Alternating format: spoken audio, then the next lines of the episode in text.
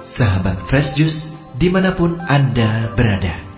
Sesaat lagi kita akan mendengarkan Fresh Juice Selasa 8 Juni 2021 bersama Bapak Warindra dari Yogyakarta. Selamat mendengarkan.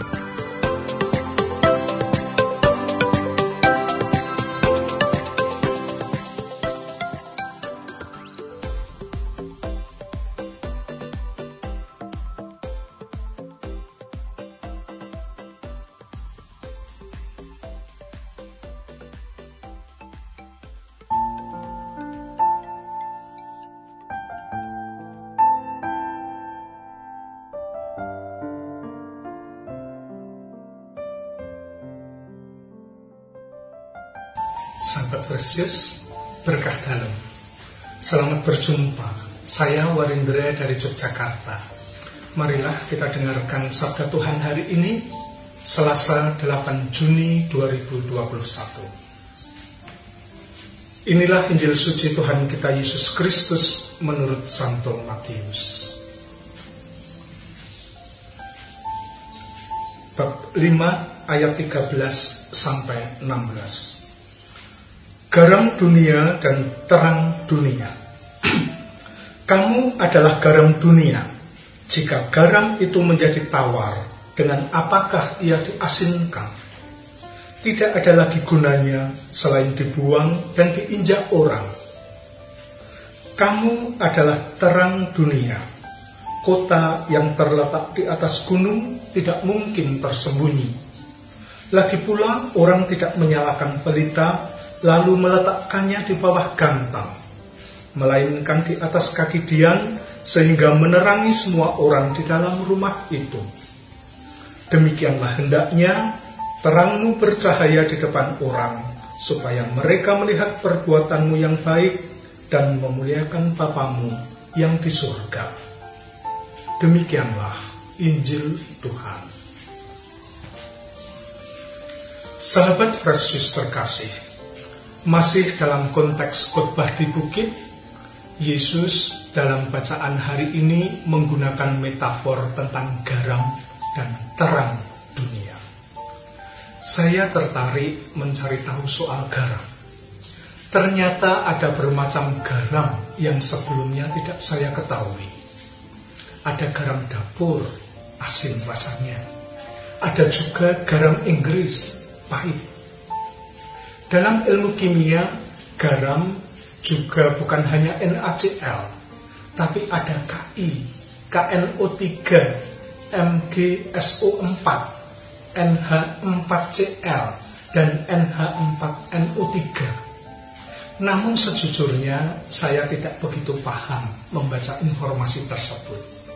Lain halnya dengan Anda yang pernah belajar ilmu kimia meski ada bermacam garam, tapi paling populer dan dikenal umum tentu garam dapur.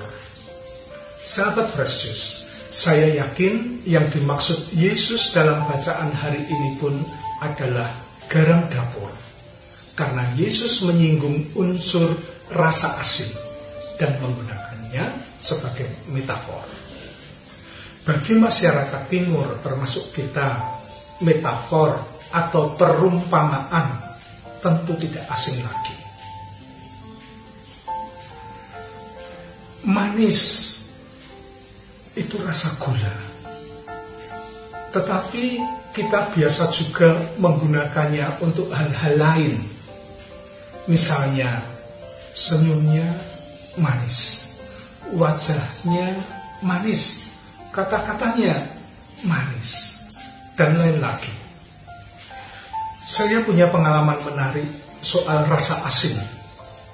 Suatu ketika seorang pengurus lingkungan meminta saya untuk mengisi acara pertemuan pendalaman iman.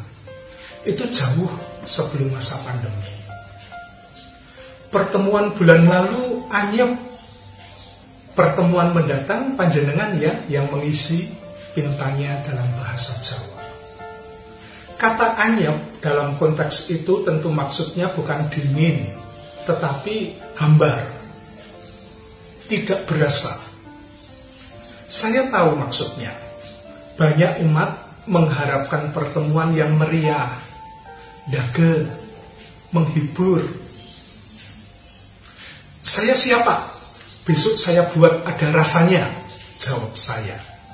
Selain menyiapkan materi, saya juga menyiapkan bekal piring dan garam untuk pertemuan tersebut. Di akhir pertemuan, sebelum doa penutup, saya minta yang hadir membersihkan tangan, lalu mengambil sikap doa dengan mata terpejam.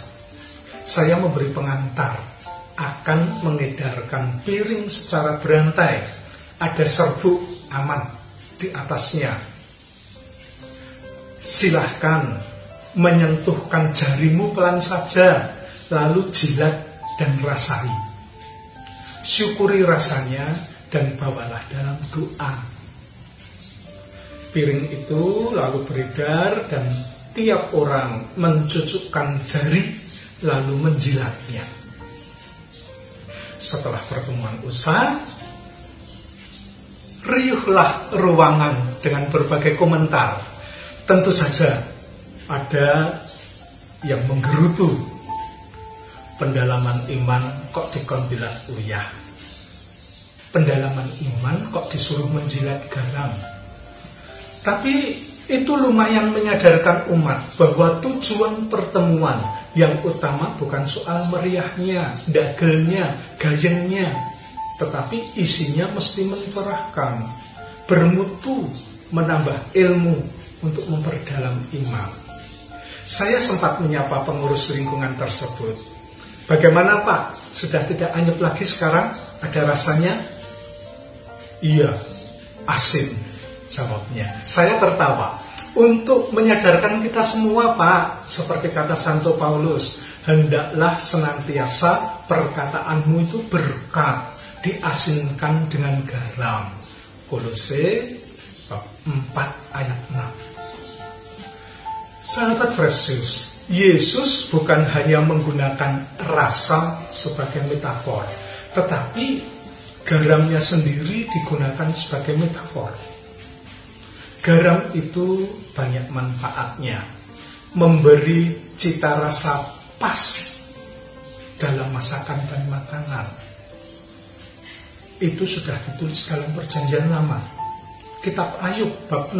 Dapatkah makanan tawar dimakan tanpa garam? Saya sangat menyadari manfaatnya dan merasa ada yang kurang saat bersantap di masa prapaskah. Karena kami sekeluarga, serumah, pantang garam. Selain sebagai bumbu, garam juga digunakan untuk mengawetkan makanan.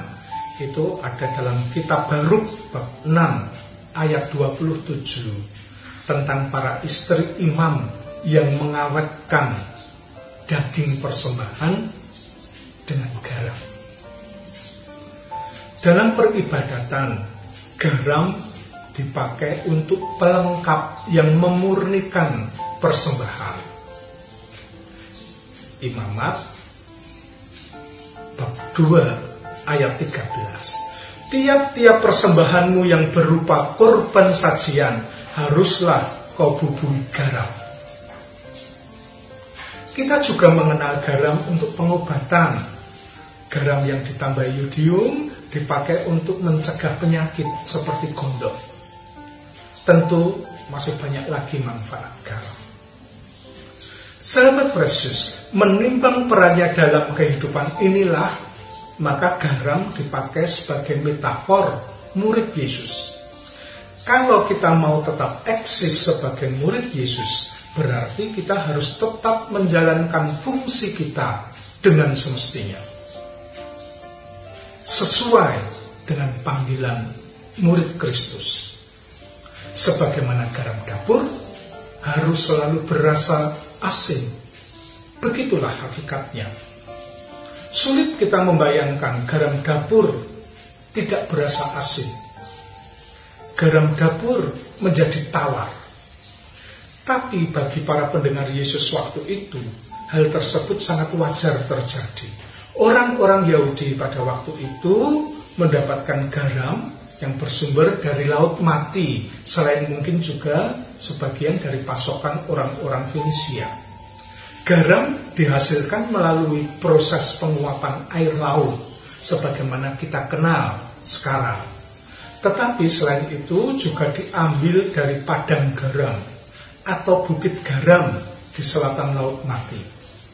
Daerah ini secara tradisional dihubungkan dengan kisah istri Lot yang dikutuk menjadi tiang garam. Garam yang dihasilkan dengan menggerus punggung bukit karang yang mengandung garam karena ketidakmurniannya dan perubahan-perubahan kimiawi yang terjadi bisa menjadi tawar. Kalau sudah begitu, garam seperti ini tidak bisa dimanfaatkan dan hanya dibuang di jalan, jatuh martabatnya. Garam yang tidak asing lagi dalam bacaan hari ini disejajarkan dengan metafor pelita yang dinyalakan tetapi ditaruh di bawah gantang. Ini tidak ada manfaatnya. Menjadi seperti itu menjatuhkan martabat kita sebagai murid Yesus. Kita kehilangan hakikat dan jati diri seorang murid. Sahabat Yesus terkasih, Yesus dalam bacaan hari ini mengingatkan kita kamu adalah garam dunia. Selamat menggarami kehidupan supaya mereka melihat terangmu yang baik, memuliakan Bapamu yang di surga. Salam sehat, berkah dalam. Sahabat Fresh Juice, kita baru saja mendengarkan Fresh Juice Selasa 8 Juni 2021. Terima kasih kepada Bapak Warindra untuk renungannya pada hari ini. Sampai berjumpa kembali dalam Fresh Juice edisi selanjutnya. Jaga kesehatan dan salam Fresh Juice.